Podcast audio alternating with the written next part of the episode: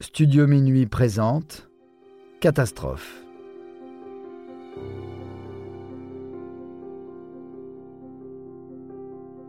American Airlines, vol 191. La malédiction du DC-10.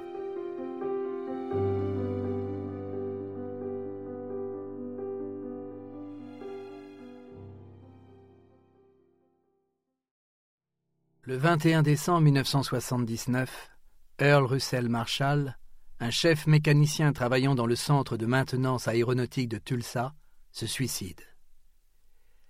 Il se sent responsable de l'accident aérien le plus mortel survenu jusqu'alors aux États-Unis.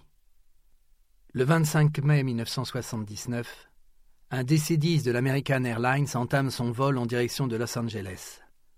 Trente secondes après son décollage, l'appareil décroche et provoque la mort de 271 passagers et membres d'équipage. L'accident s'est déroulé à proximité d'une zone de mobilhome. Deux autres personnes sont tuées au sol à la suite d'une projection de débris. L'enquête révèle une défaillance de procédure, survenue au moment de la maintenance de l'appareil, mais pas seulement.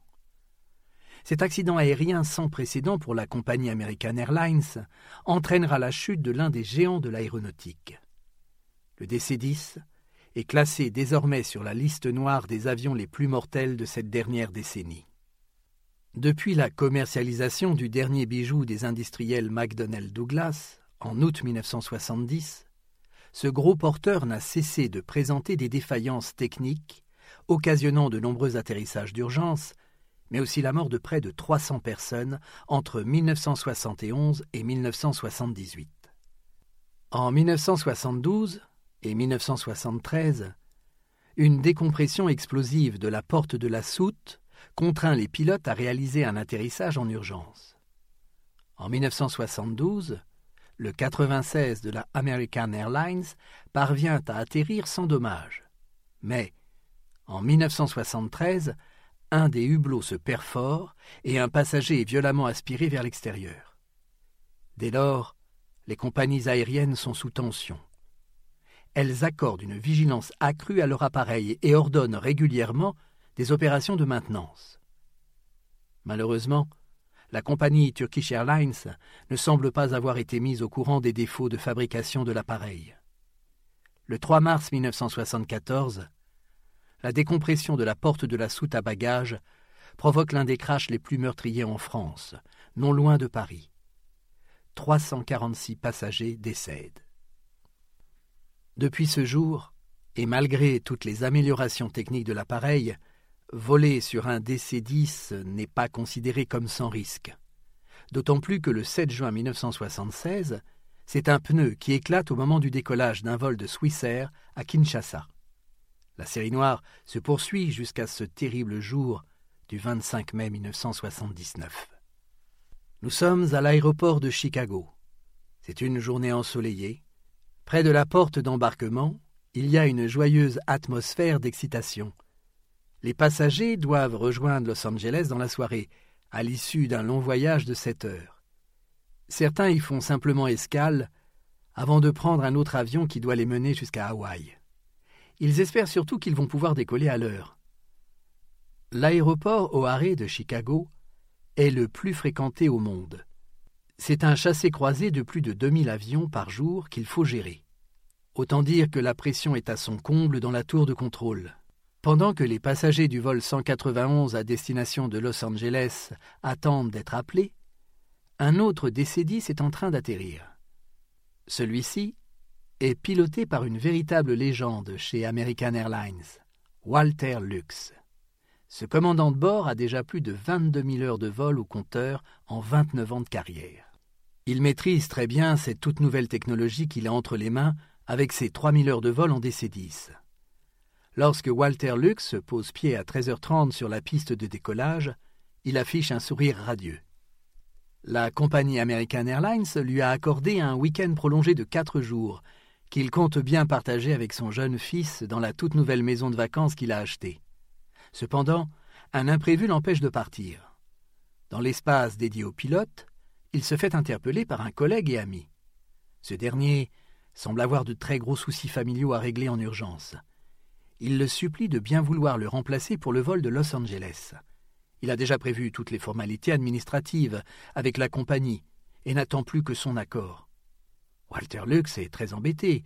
Il a promis à son fils de rentrer tôt cet après-midi et ce nouveau vol lui gâcherait une journée entière de son week-end.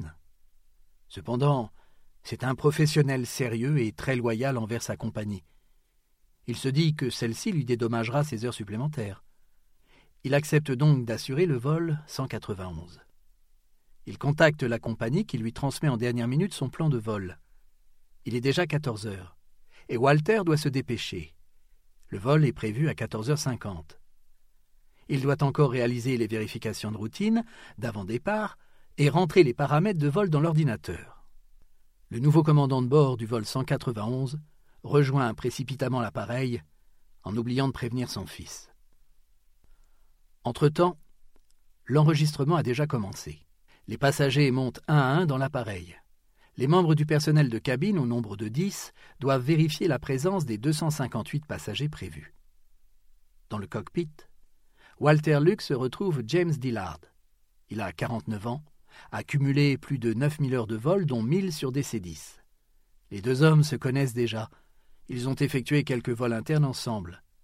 C'est en toute confiance que Walter lui confie les manettes pour la réalisation du décollage.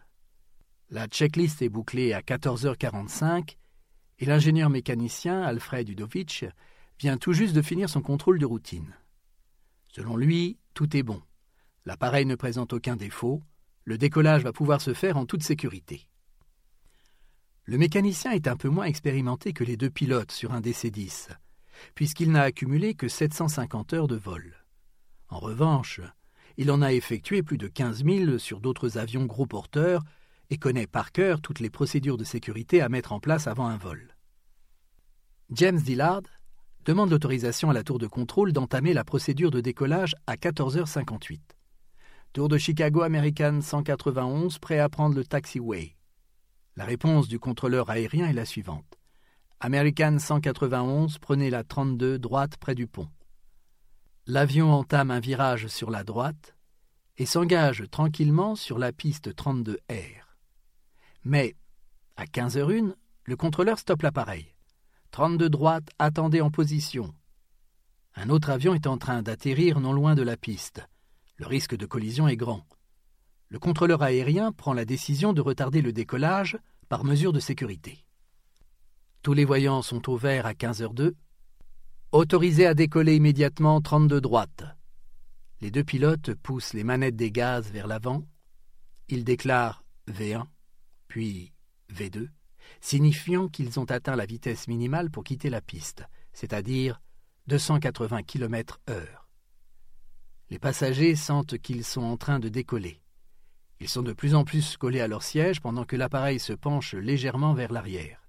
Mais, soudain, ils sentent que quelque chose ne se passe pas comme d'habitude. Ils sont violemment ballottés vers la gauche. Dans le cockpit, le copilote constate sur son ordinateur de bord que le moteur 1, situé au niveau de l'aile gauche, perd de la puissance. L'avion qui venait de passer le cap des 300 km/h réduit progressivement sa vitesse. À présent, celle-ci n'est plus que de 283 km/h. Elle diminue, seconde après seconde. Depuis sa tour, le contrôleur aérien sait que l'avion vient de perdre un moteur. Il a assisté à son décrochage. En revanche, les pilotes ne le savent pas. Aucune alarme ne s'est déclenchée. Pas un seul système n'est en mesure de leur décrire précisément la situation. Ils font face à un appareil de plus en plus incontrôlable. De son côté, le contrôleur aérien pense que la situation n'est pas si désespérée.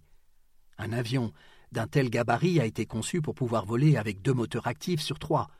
Il envoie un message au vol 191. Voulez-vous rentrer sur quelle piste? Il ne recevra aucune réponse. Il essaye d'établir la communication à plusieurs reprises. Silence glaçant. Dans le cockpit, James Dillard est trop occupé avec les commandes pour écouter le message du contrôleur. L'avion a basculé sur la gauche. À tout moment, il peut se retourner et décrocher. À quelques mètres de là, il y a un vaste terrain occupé par des mobilhomes, ainsi qu'un camp d'entraînement où plusieurs agents de police cynophiles du comté de Chicago entraînent leurs chiens. James fait de son mieux pour ne pas précipiter les passagers vers la mort. Les commandes ne répondent pas. Trente secondes après le décollage, l'appareil s'écrase à une petite centaine de mètres des habitations. Une immense boule de feu est projetée dans le ciel. Elle est visible par la tour de contrôle et tous les agents cynophiles en entraînement ce jour-là. Des milliers de débris sont propulsés à plus d'un kilomètre à la ronde. Plusieurs d'entre eux détruisent cinq mobilhomes et tuent deux personnes du camp. Les agents de police de Chicago ne peuvent que constater la catastrophe. Leur premier réflexe est de déterminer un périmètre de sécurité et d'ordonner l'évacuation d'urgence du camp de mobilhome. Les pompiers mettent près d'une heure à maîtriser l'incendie. Les flammes laissent place à un champ de désolation, rempli de cadavres carbonisés et de fragments du vol 191. Pendant ce temps, Michael Lux, qui vient tout juste de rentrer de l'école, est étonné de ne pas voir son père à la maison. Il n'habite pas très loin de l'aéroport. Il ne veut pas attendre devant la porte toute l'après-midi et décide de se rendre chez sa mère. Il se dit que son père finira par l'appeler pour s'excuser de son retard. Mais ce qu'il découvre en franchissant la porte de la maison de sa mère le marquera à vie. La télévision du salon diffuse les images de l'accident. Sa mère est en pleurs. Il ne comprend pas pourquoi elle est si bouleversée. Son père ne devait pas prendre le vol 191, puisqu'il revenait à peine d'un autre vol depuis Phoenix. Il doit accepter l'inacceptable, comme des centaines d'autres Américains.